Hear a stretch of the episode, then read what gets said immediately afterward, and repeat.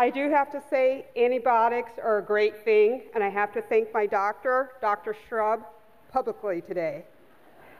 There was no way I was going to miss ComNet. Um, good morning, and I will use a phrase that Lena uses What's up, family? or What's up, fam? This morning, I think we're in for a treat. Um, I am honored to be able to introduce Lena Waithe and Joshua Johnson, who is a friend of the Bay and who is now a radio host um, in DC for 1A. So let's start with Lena.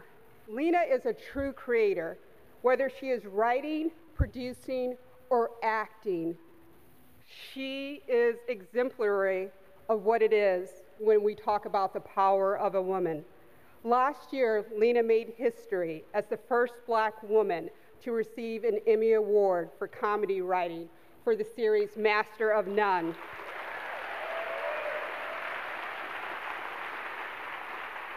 And if you have not watched, I encourage you to watch Master of None. It's a masterpiece, and she also plays Denise. She's also the creator of the critically acclaimed Showtime series, The Chi. Do I have any Illinois natives here? Yeah? I can't claim Chicago, but 40 miles west of Aurora. And most recently, she starred in Steven Spielberg's Ready Player One. Her upcoming projects include 20s at, TBS and the film Queen and Slim, which I'm looking forward to. They call it kind of like a Bonnie and Clyde.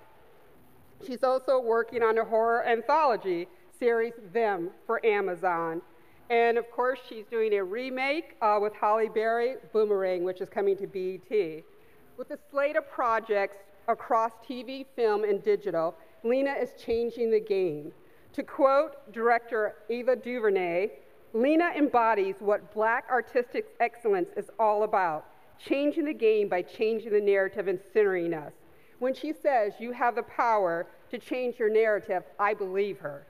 She is a truth teller. She is a storyteller. She is a person who believes, quote, a microphone is more powerful than a grenade. She speaks truth to power. So, on behalf of the San Francisco Foundation, please join me in welcoming to the Bay Area Joshua Johnson and the extremely talented Lena Waithe.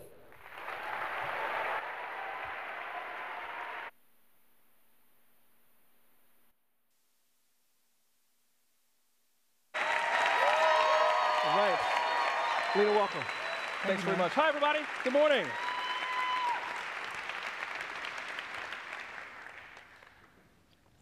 So what my up? man in the spandex, y'all gonna have to explain that to me later. I was downstairs. I, I saw him going down the stairs as I was coming up the stairs. I was like, I knew I overdressed for San Francisco. I do it every time. Thank you all for making time for us for this conversation with Lena. We look forward to getting into some of your questions and thoughts as well. We'll get to as many as we can in just a moment. Before we dive in, I'm glad to bring you greetings from WAMU in Washington and NPR. We're so grateful that you invited us to be part of this event and to spend some time with you. Lena, how, how are you? How is life in Lena Waithe's world these days? Um, it's pretty busy. It's pretty busy, um, but it's good. You know, it's uh, it's uh, it's black. It's glorious. It's full of love. Can't complain let me start with a simple question that might have a complex answer for, for you or for someone who kind of does what you do. And I'm actually going to get rid of that pillow too, yeah. a little more. there we go. So we can just kind of cool yeah. out. There we go. What do you do for a living?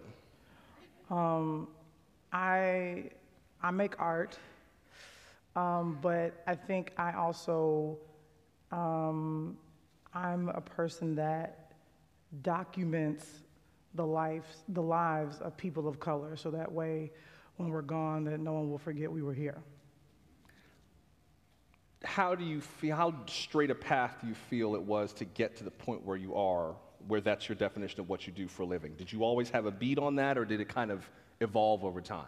Um, I think that I am a product of that storytelling. Um, I watched stories about people that look like me um, as a young person in Chicago trying to find myself or figure out what I meant to the world. And I think I only saw that by looking into a television that was sort of a reflection. And I came up at a time where a different world was on Cosby Show, Family Matters, Fresh Prince.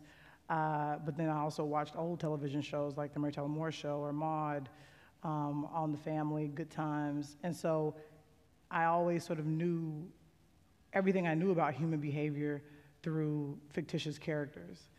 Uh, and I think that really had a huge impact on me. So it was always this thing of wanting to become a master of who we are as human beings and then try to find some sort of truth in that that everyone can relate to. So that is sort of like the path I began watching stories and then wanting to tell my own. Did you, when you were watching TV, because I think you and I grew up with a lot of the same shows, mm-hmm. did you look at those shows and say, I identify with that, that's my life? Or did you look at those shows and feel kind of the distance between that fantasy and your reality? Um, I mean, I think I looked at them, because, like, here's the thing The Cosby Show didn't reflect where I lived or how I lived, but it reflected who we are. Like, my family, there was a lot of love, there was a lot of respect, uh, there was a lot of appreciation for the elders. So, even though it wasn't who it wasn't it, the specifics weren't the same, but the feeling was.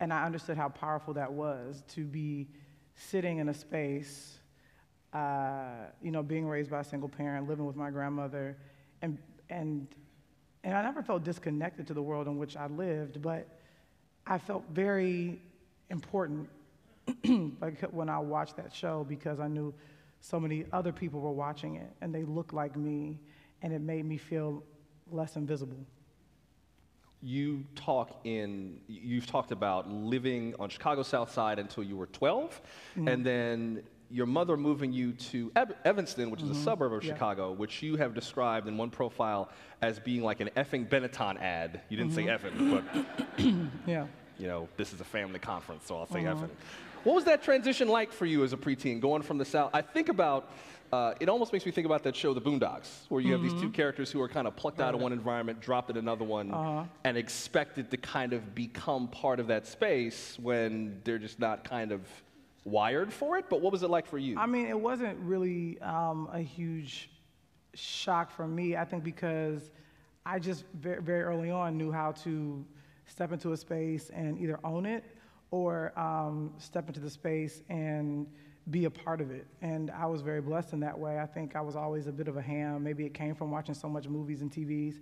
A TV, I, I always really knew how to be the life of the party and how to entertain. And so I never really had an issue stepping into a space. But it was unique to me because like I didn't know what a stay-at-home mom was until I was around white people. Um, and because I remember going to a student's house and her mom was there and I was like, what's your mom doing here? Like, when did she go home? Um, so uh, that kind of stuff exposed me to different things and like people and how other people live. And I think that is always important because that affects, that then gives me this broader scope. So that way, you know, it's, it's the, it's the difference between Spike Lee and Tyler Perry. You know what I'm saying? It's like there's, if you only see one thing and know one thing, then that is going to be what you spit out but because I was exposed to so many different things, uh, just naturally, and the other things I wanted to search or find or become obsessed with, like it kind of helped. It helped the way I look at the world. Did you ever feel like you had to code switch? Well, all black people are bilingual. I mean, but I think that I think that I actually don't, or I think that was the thing that I really didn't adopt because I realized that who I was was more fascinating than me making a room full of white people comfortable.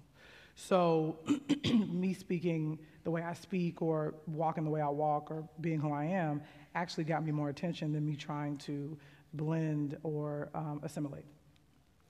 We got a number of questions from some of the folks who are here for the conference who submitted questions in advance. We'll get to as many of them as we can and we'll get to some Q&A with you now, uh, a, little bit, a little bit later in the program today. Uh, one person wrote, growing up in Chicago has clearly influenced your work, obviously evidenced by your hit show, The Chi. Mm. Chicago may be the most stereotyped city in America right now. How have you used representation to paint a different picture? Well, to me, I, I, when I sat down to write it, it really, it really um, was just this desire to tell a very raw and uncut and uh, just human story about the people that live there and go to work every day and are raising kids and trying to get into heaven. So I really didn't sit down with any other intention than that. It was I just I I felt like people were talking about the city or writing about it in a way it was really from a foreigner's perspective. And being someone that obviously is from there and that's the, the first home I ever knew, I just know the people and I know how salt of the earth they are. I know how hardworking they are. I know how conflicted they can be sometimes because the city can be tough. And so for me, I just wanted to tell their story. And I always say I don't care about the police. If there's ever a police story in there, it's because it's sort of forced in, but I care about those who are being policed.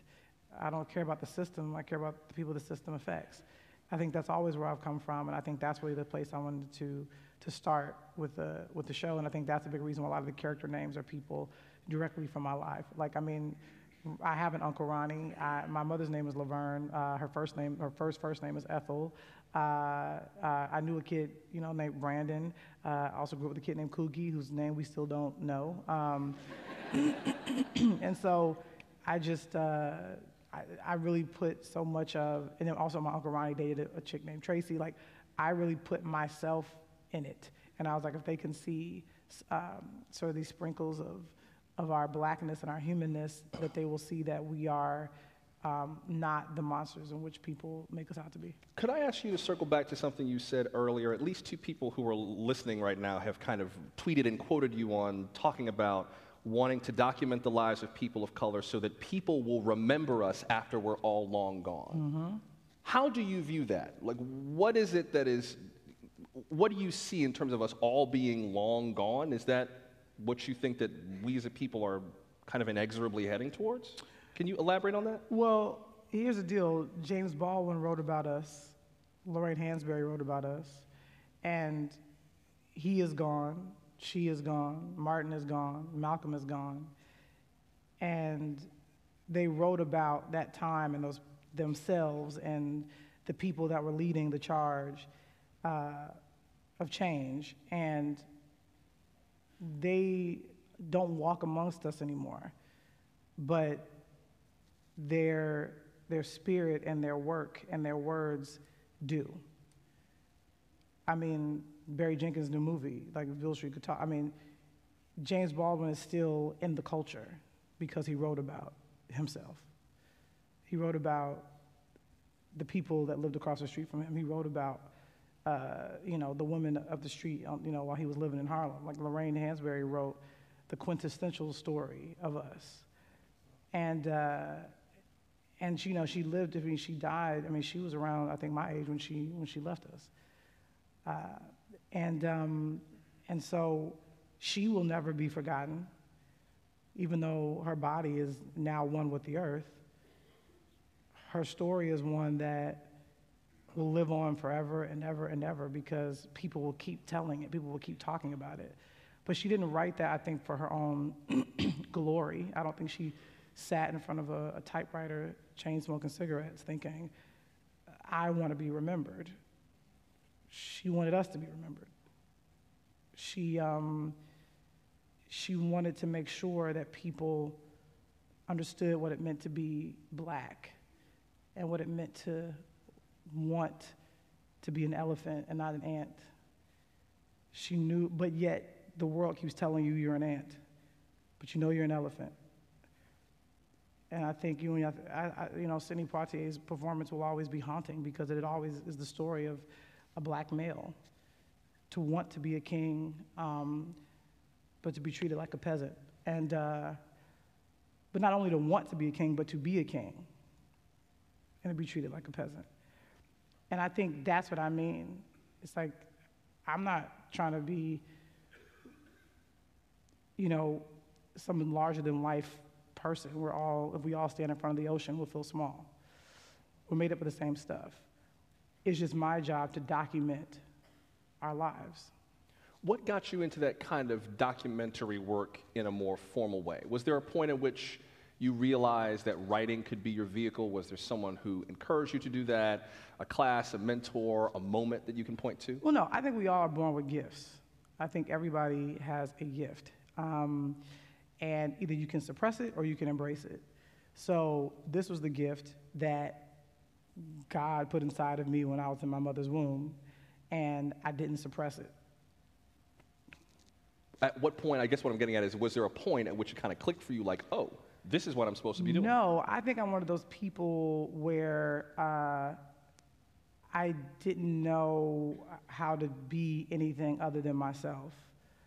Um, and I think from a very early age, I just enjoyed watching TV and like reading and, and writing and telling stories, either verbally or writing them down. But I, uh, I think it's interesting because I've seen the Quincy Jones documentary uh, on Netflix like three times at this point. point, and uh, my friend Rashida, I think, did a beautiful job.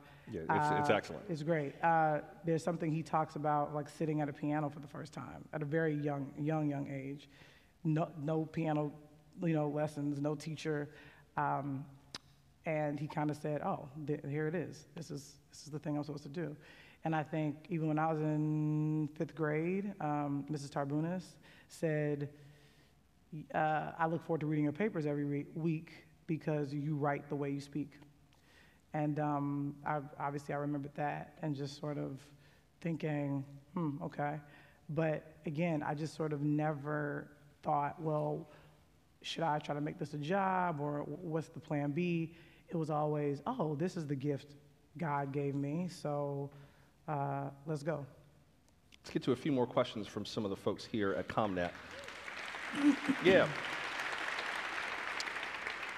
With regard to your work in television, Laura Nash from the Northwest Health Foundation asked, from your perspective, what is television's role in reinforcing and or challenging common narratives? And she gives some examples of hardworking individuals pulling themselves up by the bootstraps versus the so-called welfare queen taking advantage of America's taxpayers. How does television reinforce some of America's favorite narratives or perhaps myths and stereotypes?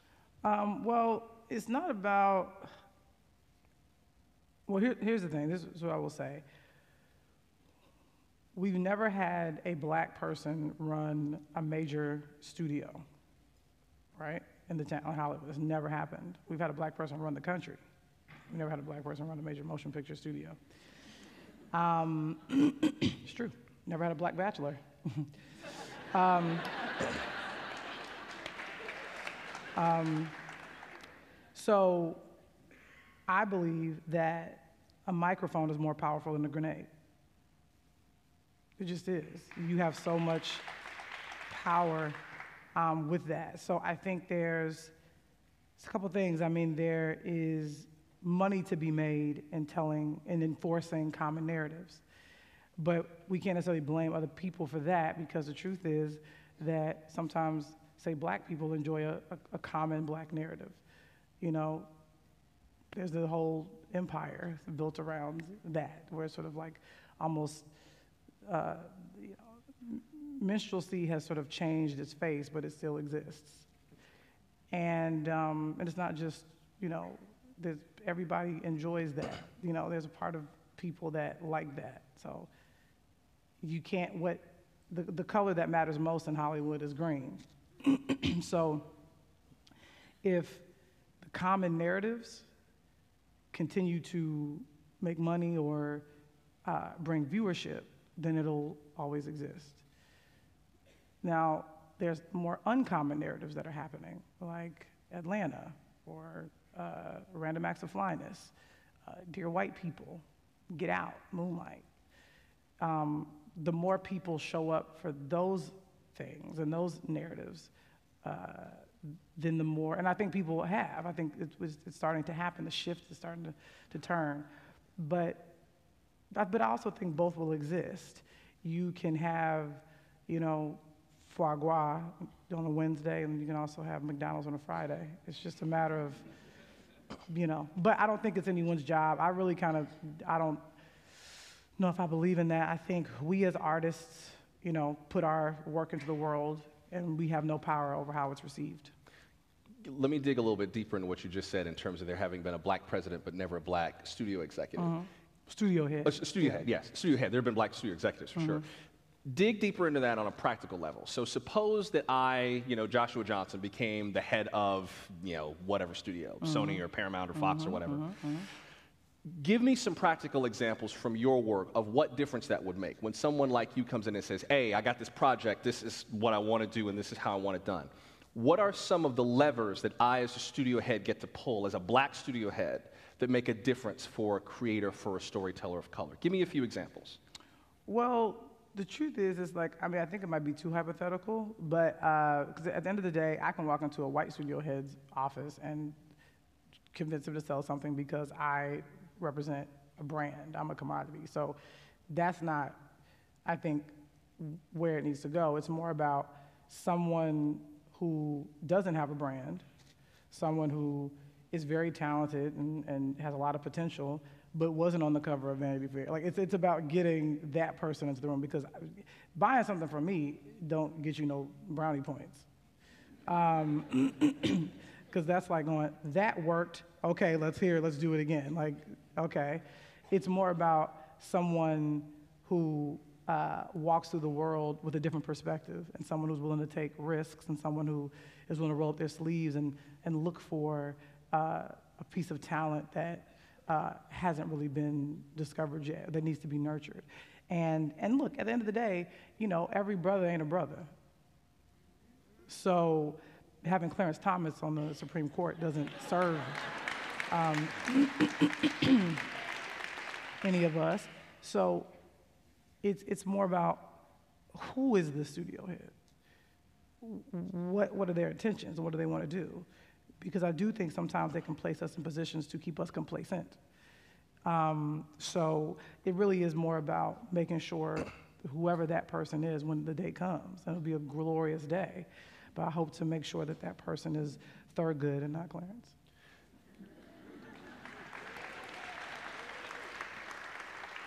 How much more do you think that Hollywood is mindful, in a practical sense, of the need to portray diversity on screen? I mean, this year we've had a few big hit movies with all or mostly you mm-hmm. know, diverse casts. What, mm-hmm. and, you know, some of them have been big budget films like mm-hmm. Black Panther and Right. Crazy, Crazy Rich Asians and so Yeah, on. yeah. And those are big I was hits. at both premieres. It was great. Uh, right, and we, we, I The think food we did. was amazing at both parties. I bet, I bet. I think we did both of those movies on 1A for the movie club as well. But the, the question always comes up whether or not this is actually a sign of the times or whether this is kind of too noteworthy. la- And then you, you have Moonlight literally taking the Best Picture Oscar away from La La Land, like, like literally. As it should. Uh, I don't know. I don't know. Right. I love Damien. I love, you know. So- Um, and I think one of the questions that keeps coming up for people who comment on our program is whether this means we have, for lack of a better word, arrived. Like where we are in the struggle if you have Black Panther that does so well and Crazy Rich Mm-hmm. Asians that does so well and Moonlight that wins the Academy Award for Best Picture of the Year, Mm-hmm. like roll the credits and we all lived happily ever after, Mm-hmm. right? Look, um, here's the thing. Um, I think when Empire happened, uh, it was a tr- it was a fad. When Atlanta happens, we're in vogue. I think when Get Out happens, we are the culture. So, but here's the truth we've always been the culture. It's just that um, our bodies are just being used for a profit. And that's something that we are very familiar with. Uh, but I think that the difference now, in my opinion, is that the industry has recognized that layered, complex stories about people who happen to be people of color are profitable and prestigious. Those are everybody's favorite two P's. Because you want box office, but you also want awards. So that's what Get Out represents in one perfect nutshell. Um, And, uh, and Barry Jenkins represents that prestigious thing, you know, because, you know, it's still tough to get folks to come out and see films like Moonlight just because the palettes aren't as sophisticated as they could be. But what has happened is that somebody can duplicate Empire. That's no shade to Empire. I'm just saying, it's, you can take that and go, black folks dancing, singing, drugs, drama. You can duplicate, you know, something like Power, or you can say, okay, drug kingpin, cheats on his wife, got the da da da da da da. You can't duplicate Atlanta. You can't duplicate Random Acts of Flyness. You really can't duplicate Get Out because you don't have Get Out without Jordan Peele. You don't have Atlanta without the vision of, of Donald Glover. You don't have Master of None without Aziz and Alan deciding to do something that hasn't been done before. So now what the industry realizes is, oh, so we got to go to the artist. We got to go find a Jordan Peele. We got to go find a Ryan Coogler. We got to go find a Lena Waithe. And that now has put the power in our hands because they finally understand that no one can do what I can do. You can't duplicate me. I'm going to give you something unique and special because I'm an artist. This is what I do. And you now have more artists. Um, and I'm really honored to be in this beautiful new black renaissance that we're living in. Because uh, it's true. It's, I sometimes get weirded out. When I was like, Donald did like a thing, he was like, I invited him to a screening of a Whitney screening, um, uh, just for him to look at it. And, and so, and it was like, you know, I invited some folks. Tracee Ellis Ross was there, Lee Daniels was there, Donald had come. And so I was talking to Donald, and, uh, and he was like, yo, Lena, I want to just sort of get us together and just have a, a salon and just, I'll just kind of gather and talk. And I was like, okay. And so he did, and it's like, and it's like, it's like me and him and Janelle Monáe and Laverne Cox and Justin Simien and Rashida Jones and Tracy and Kenya Barris and all of us in one space, sort of talking about, you know, and Issa and everybody just sort of talking about work and art and, and, and what we want to be and, and uh, what our goals are and things like that. What I realized is one, I feel very blessed to be a part of this, this amazing dynamic group of people, uh, but also feel blessed that we are not afraid to gather and have conversations and support each other uh, but I also realized is that this can't be duplicated. You can't, you can't fake what we do. You can't try to take it and, and sell it, you know, the generic version. They gotta come to the source. And my goal is because as I'm in the forefront or people see me on TV or whatever, um, or because I have an Emmy or whatever that means, it's like my mission is to take the, the spotlight and to shed it on those artists who people don't know yet, um, who are just as talented, just as gifted, and just as amazing. You just have yet to find out their name because they haven't had an opportunity to put their work on TV or in movies. And I think my biggest mission is to expand the club. Because right now it is a small, you can fit us all into one apartment, obviously. Um, so my mission is that you get a mansion and we still need more room because that's how many of us out here is brilliant and talented. This the opportunity. That's my long-winded answer to that question. No, it's a good answer. It's a good answer, and it kind of puts a fine point on the challenge. I think, for me anyway, it mm. kind of puts a fine point on the challenge of getting studios to hear and see and validate people like you, because part of the underpinning of the business of movies, of television, of media is being mass producible. Is yeah. you have to be able to create, create something and then put it out in as many different forms as possible without having to go start the hunt all over again. Right. And look, they also want to make money and they want to be cool. Right. We, we make things cool and we make, we make people money. Let me get to a few more of your questions before we move the mics around in the audience and get to oh, some cool. of your questions here in the hall. One member of our audience wrote, What was one of the best pieces of advice you got as a writer? Do you think your writing improved by being around people and observing them, or do you rely more on your imagination than real life? Um, best I mean, there's so much advice you get. I mean, as a writer, I mean, Gina Prince Bythewood told me to be great. She'll always be great. Just be great, be great, be great. And I think I took that and said, I wanted to be phenomenal. Uh, and what does that mean? Clarify that. What, what does it mean to be phenomenal? Um, to be, it's, it's basically I'm saying, I don't want to pick up a basketball if I'm not going to be Michael Jordan. How do you get to be Michael Jordan? Michael Jordan talks frequently about how many free throws he missed to become Michael Jordan. Well, here's the deal. Like Michael Jordan is Michael Jordan because there was a gift that he got that he didn't suppress, and he pours all of his soul and all of his everything and all of his being into it in spite of other things. And I think it's like I don't want to paint if I'm not going to be Picasso. I don't want to. I don't want to do it unless I'm going to be the best that ever did it. That's just the thing for me. Otherwise, what's the point? Because it's too much sacrifice. It's too much time away from my fiance. It's too many months that go by where I don't speak to my mother. There's too many times where I don't get to hang out with my friends. It's like, what the fuck am I doing that for? If I'm not going to leave behind a legacy that is going to hold up my people uh, in a way in which they are worthy. So, you just, you, here's, here's another thing I was thinking I went. To, I was very blessed. I got invited to the On the Run tour, the second one. I got, you know, I was very lucky to get that invite. I went. I had a phenomenal time, and I realized one thing. I said, "There's a lot of people in the audience, and then you got Beyonce on stage and Jay Z, obviously. You got these guys on stage, right? And you can't have one without the other." You can't have, if there's no, people have to be in the audience. Everybody can't be Beyonce.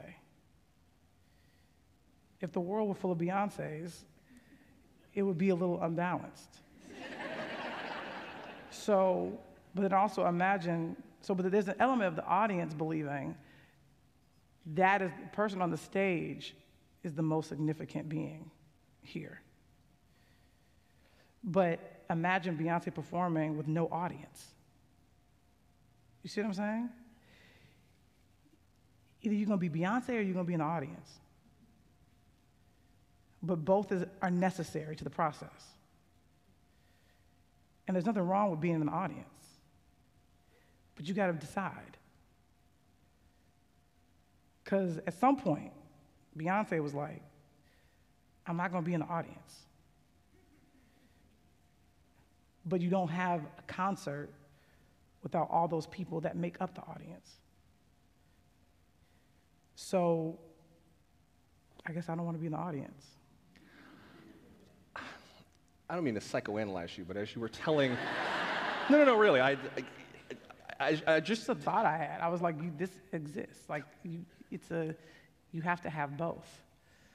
Well, there's you, something. You can't have a lead singer without backup singers but they both serve a very significant purpose. There's to, something to the in the way that you gave that example, the way that you told that story, just sitting here kind of four feet away from you. Mm-hmm.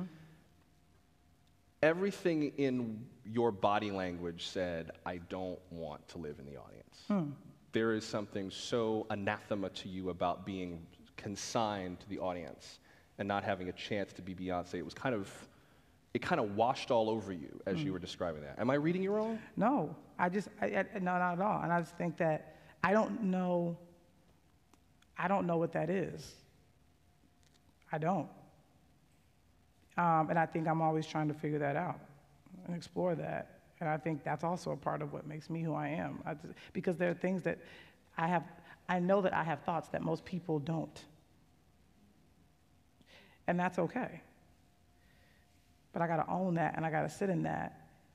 But that's why this is what I, I do for a living because I sit and think about this kind of shit all the time. um, but that's my job, though. I have to be an observer. I have to think about these things. I have to study human behavior.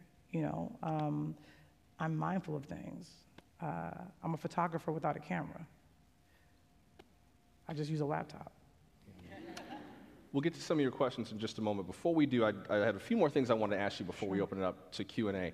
I have one rule for whenever I do Q&A at any event. And my rule is to please be generous with our time. There are plenty of people here with plenty of life experiences and plenty of insights to share, and I want to make sure we have as much time to get to as many of them as possible. So if you are generous in the way that you compose your questions, then we can get as many questions answered as possible in the time that we have with Lena. And I'll cool. keep my answers short and sweet. Cool? So I can get to as many views as possible. Excellent, excellent.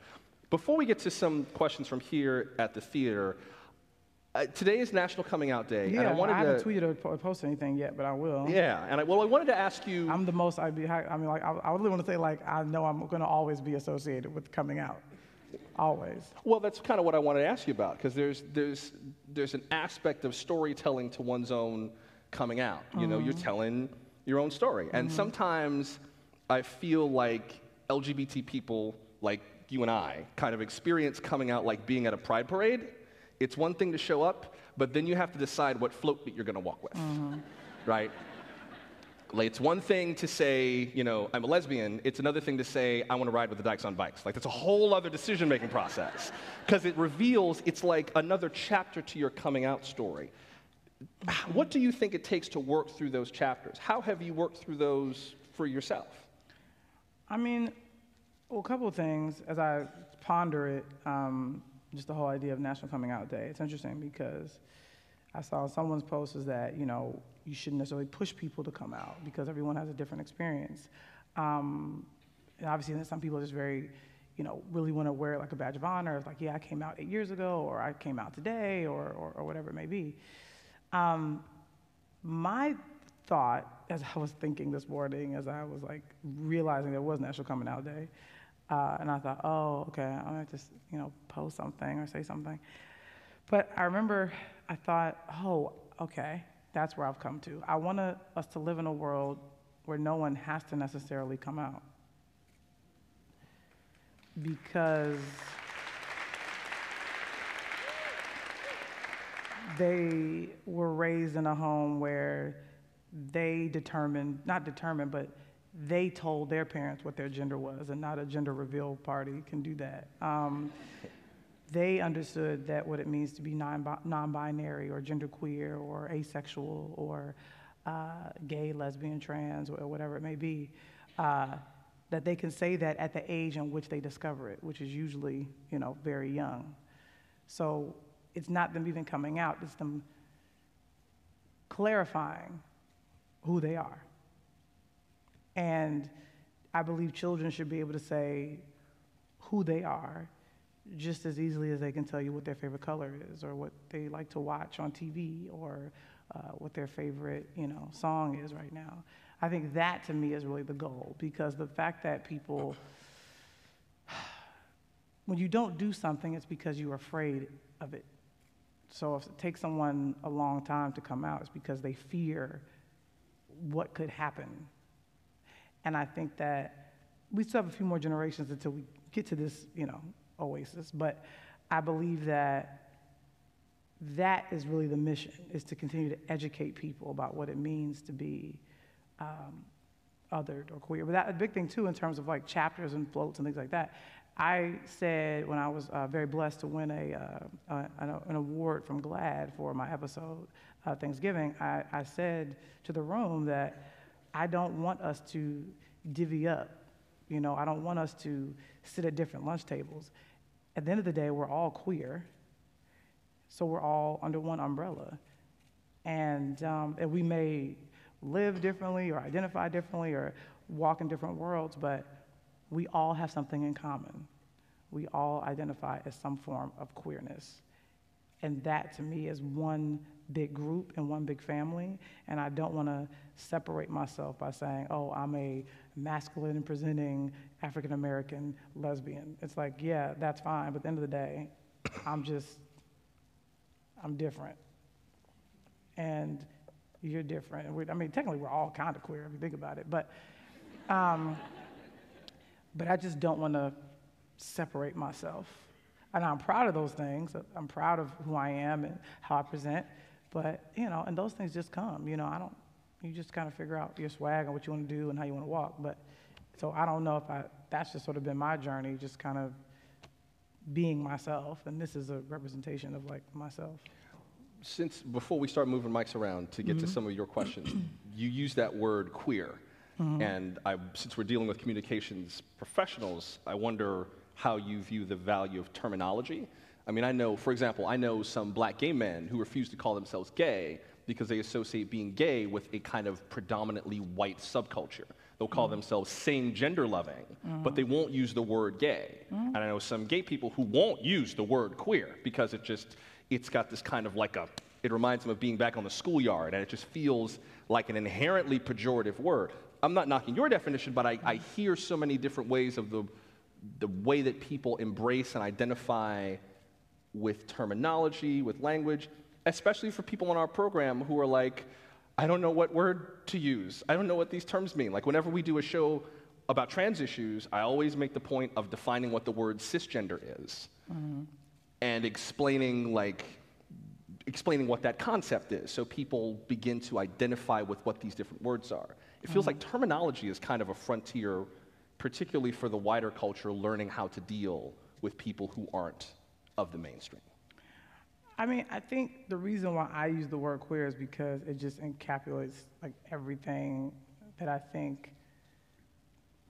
Because here's the deal, I, I just I feel like when you get too bogged down in that, then it makes it difficult for others to want to approach, or communicate, or talk. Now, people can identify however they choose. I think my biggest thing is again, we're all we're all the same. So like let's just kind of create like a word where we all can kind of be under the umbrella rather than now that's not to belittle people's experiences or how everyone has a very different one because I have a very different experience, say from Laverne Cox.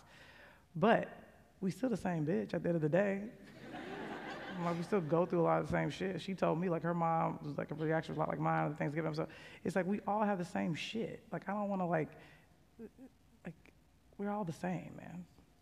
We're all the same. Let's move some mics around and get to some of your questions. Where are the people? Yes, let us Yeah, I was gonna raise the house like, you lights. bump it up just because I'm like I can't see Yes. anything Let there be. or anyone. And behold, there Not was. because this this. Let's see. Where are our here. runners with the microphones? There's one, and where's our other runner? And there's one. If you would please, uh, first of all, Yeah, when you get the still a mic, if you would just wave your it's Still a hand. struggle for me to see. There you are. Because of this light, but Exactly. If you would just introduce yourself, your Yep. name, the organization that you're with, and then your generously can't see you, but I feel you. question. Okay, uh, good to see you. My name is Sylvia Ewing. I'm from Chicago. Dope. So, no surprise, I have the mic first. Yeah. I uh, thank you for taking our mind off of crazy Kanye. I said it. But what I'd like to know is where do you see you in a few years? Your perspective is so uh, thoughtful, amazing. You are representing the Chicago that we know that gets overlooked. And you and Common and Chance and other people are doing that. my Where do you see you in 10 years? And thank you. Thank you. Um, you know, it's so interesting. Um, I got to ask God that, truly, um, because I didn't see myself here five years ago. Uh, and there really are, I mean, you really do got to take things as they come. Because I definitely wouldn't have thought I'd be in a Steven Spielberg movie. I, I didn't write, uh, Emmy wasn't necessarily on my vision board. And, uh, um, didn't think I'd be doing the, the boomerang version of the TV show with Halle Berry, you know, producing alongside with me. So I, I the opportunities, you know, come, and I want to take advantage of as many of them as I possibly can. But truthfully, for my hope, my hope is I will have a production company that can rival Plan B. Um, I hope to uh, not be singing for my supper as much and um, and I hope to, you know, but I think you know I can't help but uh, include my personal life in that. I hope to uh, have a kid that knows who they are and knows from whence that where they come, and uh, be living in the house that I'm renovating right now with my uh, who will be my wife then, and no longer my fiance, and um, and I hope that we'll continue to grow together and stand next to each other and uh, continue to recommit to each other every day. Um, and uh, yeah, and I hope to be more in love with her than I am right now. So that's. And just to clarify, Plan B, that's Brad Pitt's production company. That's It the company is. that did World War Z. Yeah, they also did 12 Years a Slave. They 12 also did Slave. Moonlight. And I really appreciate what those guys are doing over there. And I think I just want to, you know, build a building next to them where when folks come in, they see uh, my black ass and, uh, and my, my amazing exec, Rishi Rajani, um, uh, who is, you know, I don't know, me and you know, the Asian community, man, we like, I don't know, we vibe. Uh, but, uh, but um, yeah, yeah. Who knows, maybe another season of Master of None will have happened then. I don't know. We'll see what happens. I've been, Aziz and I have been talking a little bit. Who's got the mic? Yeah, man. Let's do it. You I'm, got I'm the gonna mic. be, fa- I'm gonna be faster. I'm gonna be faster. Go ahead, introduce yourself. Hi, I'm Nicole Nerulius Gupte from Seattle, so I have the microphone second. Yeah. I would really like to hear about your thoughts on when a community is fighting for representation and you have people who have been held up as representatives, like a Bill Cosby, like a Kanye West. What does um, it mean when they behave in a way that's not representative for the community? Nicole, before you sit down, what organization are you with? I'm a consultant. You're a consultant. Were there any, was there any community in particular that was on your mind as you asked this question, or are you just asking more generally? I think generally when you're in a community that you're you're not in the majority mm-hmm. representation. Mm-hmm. Okay. Mm-hmm. Lena? Um, and what happens when they do when someone does something like this doesn't reflect us? I mean, look, um, no group of people is immune to doing immoral things. Immorality is something that exists in every person. And, uh, and I think that's a very interesting thing because it's like, you know, what happens when Woody Allen or Roman Polanski does something? You know what I'm saying? Because there are more of them than us, that it makes it easier to forget. Uh, look, the, the Bill Cosby thing is is very is really difficult. It's almost like here's here's the deal. Here's what I'll say. Heathcliff Huxtable was the only father I've ever known. So, because my own father just wasn't there as, as present as he could have been, he died suddenly when I was 14. So, I think sometimes people forget the how much an image can do for a group of people who don't see themselves. So, so it's almost like a death, or again, I lost another father again. Uh, but then there, but there's also this other thing too. That we create the heroes in which we desire. We create them. Bill Cosby is, is skin and bones. He's made up the same stuff as we are. Uh, and sometimes we can forget that because we're like, no, you're special. There's something about you. But when you put, I said something also recently too, when you make someone a hero long enough, they get bored with being a hero and become a villain. And I think that it's, I, I, there's a thing about wanting to worship, you know, other people. It's not natural. It isn't.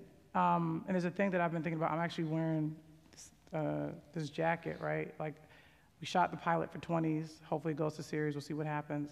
Had a phenomenal team, production design.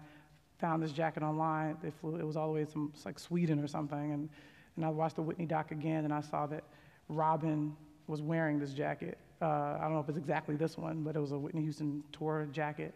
The character wears it in the pilot. You'll see it. But I say this to say, people said in the documentary a lot, and this thing I knew a lot too about Whitney Houston, is that she would sleep all the time. She would always be, whenever she had a free moment, every time she would sleep, sleep, sleep, sleep, sleep. And I thought about this morning as well. I said, I think the reason why she slept so much is because she was so exhausted from being worshiped. When I walk out into the world, there's a, I experience it differently than you. Because when I walk out into the world, I belong to you in a way. I don't get to live like everybody else. There's an exchange of energy that is unbalanced. We are getting the energy from all of you, right? But I have to pour out more energy so that way all of y'all can get a piece of me. So, I, so that's why before I come out here, I have to do this. And when I leave, I have to refill my cup because I'm giving out more of myself, more of my energy um, than most people should. Now imagine this times 10, this times millions. You're not like everybody else, but you are. So the shit about Kanye or Bill or whatever, I, I have an understanding of like how these motherfuckers can go like crazy. Now Bill is different. Like that is like that is like a fucking criminal. That's criminal. That's criminality. But I think whether he was a celebrity or not, that that was still in him to do that. So his celebrity don't give him no forgiveness from my black ass. It's wrong. Kanye, the crazy shit that, that's going on, that's, I think, of him not knowing how to refill his cup. But he also, too, not to get too deep, I think he also has a very different perspective because when you go from being from a regular, normal person to not, you have a very different perspective of the world. Because if one day you're not famous, the next day you are, you see the difference in how people treat you. Right. So there's almost a distrust of everyone around you. Because like you didn't care about me yesterday, but now that I'm known, I got some money, and you do. So you're looking at everybody like this, like, what? Who can I trust? Who can I believe? Even in your own house. You're looking at your wife like, why did you marry me again? Because I'm Kanye? Because I'm black? Because you wanted to add to your follower? I, who knows? And that's somebody he lay down with every night. He don't know who to trust.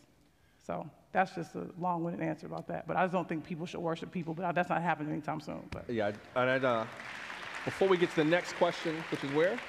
And I am going to try to keep it short. I do want to get some okay. more in here. I'm sorry. That's okay. I'll, I'll, try to be a little more judicious about interrupting. Yeah. But to the point that you made about Bill Cosby versus Cliff Huxtable, it reminded me of an article that Wesley Morris wrote in the New York Times the first sentence from the column is If a sexual predator wanted to come up with a smokescreen for his ghastly conquests, he couldn't do better than Cliff Huxtable. That's real. Yeah. Let's get to the next question. Hi, introduce yourself and what's on your mind? Hi, my name is Lauren Appelbaum, and I'm the communications director at Respectability. We're based outside of Washington, D.C and our focus is on advancing opportunities for people with disabilities. Got it. So what I'd love to learn from you is how can those of us with disabilities who are trying to advocate for more accurate, positive portrayals of people with disabilities in TV and film learn from how much you've been able to advance for people of color? And I'd also like to point out that the disability market, according to Nielsen, is worth $1 trillion. So there is a money angle, which I know is important for the industry. So, but how do we just go about learning from you and advancing those opportunities? Uh, thank you for the question. I mean, the first thing I would do is say to take positive out of it.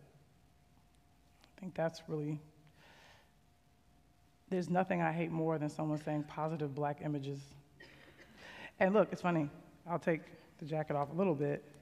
This is, if you, I don't know if y'all can see, uh, but this is a scene from one of my favorite movies of all time called Menace to Society. Mm. Um, a friend of mine gifted this to me because he knows me very well. He got one for me and my lady. um, this is a scene in which, Menace to Society, those who aren't familiar, one, you should rent it and get familiar. It's really a show, it's a movie about, uh, the title is actually really great, and that it basically looks at how black men are a menace to society. And some of these men in the movie are a menace to their society um, and it tries to capture why they feel that they have no other option but to be that. They're truly they're menace to themselves, honestly. But anyway, there's a character, O Dog, who the narrator Caine, who sells cocaine, um, describes as America's nightmare because he's young, he's black, and doesn't give a fuck. And this gentleman is a crackhead, and he's begging him to sell him some drugs, but he has no money. Somebody could look at that and go, well, that's forcing a stereotype. That's a common narrative. But here's the truth this is, exists in our world. And just because it's not fun to look at it doesn't mean that they aren't valid images of us. If you only look at the good parts of a group of people, you are doing them a disservice. Equality is not just my black ass being the hero, but my black ass having the ability to play the villain as well. That's when the playing field is leveled. Michael B. Jordan's character is just as significant as Chadwick Boseman, as, as being Black Panther. Both are important. So, to me, to show people who live with disabilities is to not show them always being nice, good, and earnest, pleasant. That belittles that group of people. Uh, so, and I believe that and, and I know the, the, the WGA, the, our, our, Writers Guild, has, we all have different, you know, meetings like women, black writers, Latino writers, but there's also a group for writers who live with disabilities. And, um, and, uh, and, and sometimes they come to the black writers meetings. Sometimes we go to there. Sometimes we try to intermingle because um, we all are othered in the world and in the business. And to me, it's about that, that group of people writing about their experiences writing about their narrative. And also, too, or a person who isn't, who does not live with a disability uh, can write about it, but then they better have someone who does sitting right next to them as they work on the script. And I think that is when true change happens, is when someone is empowered to tell their own narrative. And and that will happen because somebody's going to tell the story and, and, and, and then other people will feel empowered to tell their story and so on and so on and so on and so on. And there's actually something speaking of which is very interesting I, I we haven't done it yet but i saw an ad this young uh, african american guy wrote this sort of comic book about superheroes who have disabilities and how their disabilities help them save the world. And so I hit my exec and I was like, let's try to meet this guy and talk to him because that was something that, even though obviously I, am an able bodied person, but I was like, that's phenomenal that's how I think that the things that make us othered make us dope. Hmm. Yeah. So, I'm gonna keep them shorter. Give me like three more questions. Can we got time? Can we yeah, get like a couple we'll, more? We'll make them happen. On, we'll quick, see quick, if we quick, get. Where's the mic now? Let's where's, do it. Because I do the, have to go. I gotta get mic? on a fucking plane. The mic. we we will not let you be late to SFO. Let's get to another question. Where Three or four, like just throw okay. them the mic. Can Throw you 'em ask the your question super If fast get and we'll get super- you a few more? Quick, Hi, quick. Lena. All Um, right. I'm Hey. Lene from the African American Boom, Museum. boom, boom, boom, boom. Got it. And I just wanted to know, how do you take up space um, as you walk into all of these different rooms, um, access to show up as yourself every day? How? Yes. I don't know any other way to be my love. I just do it. But also too, I think it's like that's like how do you fall in love? You know what I'm saying? Like you become the person you become. And I'm from Chicago. You know, I got a single parent, so you resourceful. I had a grandmother from the South. You know what I'm saying? Like who, who like get out of the South when she was 14. I come from a long line of people who don't give a shit, and I'm just like, let's go. I don't know. I, I, I- I believe that the space I take up is, is cool and interesting, and someone should be, you know, honored to be in the presence. So that's what you want to do. Yes, ma'am. Quick, quick, quick, quick, quick, quick, Yeah. quick. Let's get it. Spit your question right out. quick. Go Spit your ahead. question out, please. Hi, my name's Ashlyn. I work Boom. with All for Animals in Love Santa it. We use therapy dogs with kids and other demographics. I have a dog as well. Great. Um, for those of us who are working with maybe very small or specific populations and we're trying to tell our stories, you're talking about common narratives. Is there something you look for in a character that you're writing or in a story that you're telling that differentiates them from everyone else who has that common narrative? Um, no, I mean the truth is, is like my experience is mine. So, however I look at characters or stories is going to be from my perspective. Um, let's. I'm gonna look at the mic in somebody else's hand before we lose it. Uh, do we have it? Can we do one more? Uh, let's more? see if we can One squeeze more. one more, This and then I'm going to the get the last question. I'm going to take Oh crap! moderator's privilege for the last question. Yes. Okay, fair enough. One last question, right quick. All right, Hi, sorry guys. um, I'm from Chicago, Jackie Davidoff. My question is, there is clearly a lot of pain in Chicago. where do you see that people have not shifted to new paradigms? And what do you think that Foundation Philanthropic Communicators can do to be part of that? Um, I'm gonna disagree with you. I think there's a lot of joy in Chicago. Um, I think that, you know, look, man, I think um, we are all a product of a country that was built on the backs of others. And that hasn't been, there's been no real appropriate uh, apology for that. So, whatever pain that exists in folks that look like us is because we're waiting for an apology. And, um, and until that comes, we're going to continue to live in a space in which we act as everything is okay, and it's not. One last question before we let you go. You, See, I could have got this young lady right here. She was like saying, "Come on, let's give it to her. Who cares, man? It's like we got time, man. Give it a mic. My bad. Go you ahead. got No, you please, get yours. You get it. yours. It- But ask- now, no, but please, now, ask. now it's pressure. No, now you gotta make it Go great. ahead. It Now you gotta make it great. Go Now ahead. you gotta make it great. What is the sto- best story that you've never told? That's a good Damn, one. that's That's better a than good one. That's good. gonna It's good. It's good. It's good. don't come on my job and show me up. Last question. Best story I've never told. I haven't told my love story uh, yet. Oh, uh, yet, because it ain't done. It ain't done yet. So I hope to, you know, uh, get to a place where, like, you know, further, further down the line, where I can like step back and tell the story of us, um, she and I, and um, and I hope that people can see themselves in us. You know, two girls from Chicago, her from the suburbs, me on the south side.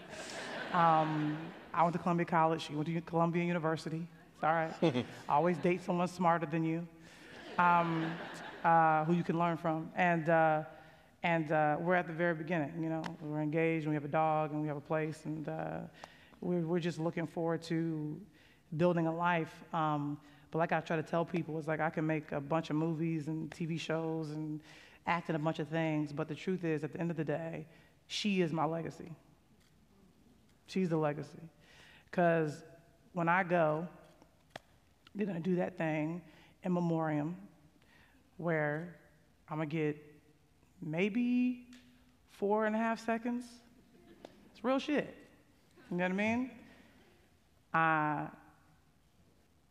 and that's to be that. And people are like, okay. But if she can remember me fondly, if uh, I can live up to the person which she thinks that I am, then it will all have been worth it. Ladies and gentlemen, Lena Waithe. Thank you so much. Thank you so much. Thank you, brother. Let's get you on a plane. I know, man. Thank you, man. Thanks, everybody. Thank you so much. Thank you very much. Oh, my shit. Oh, that's you. Thank y'all.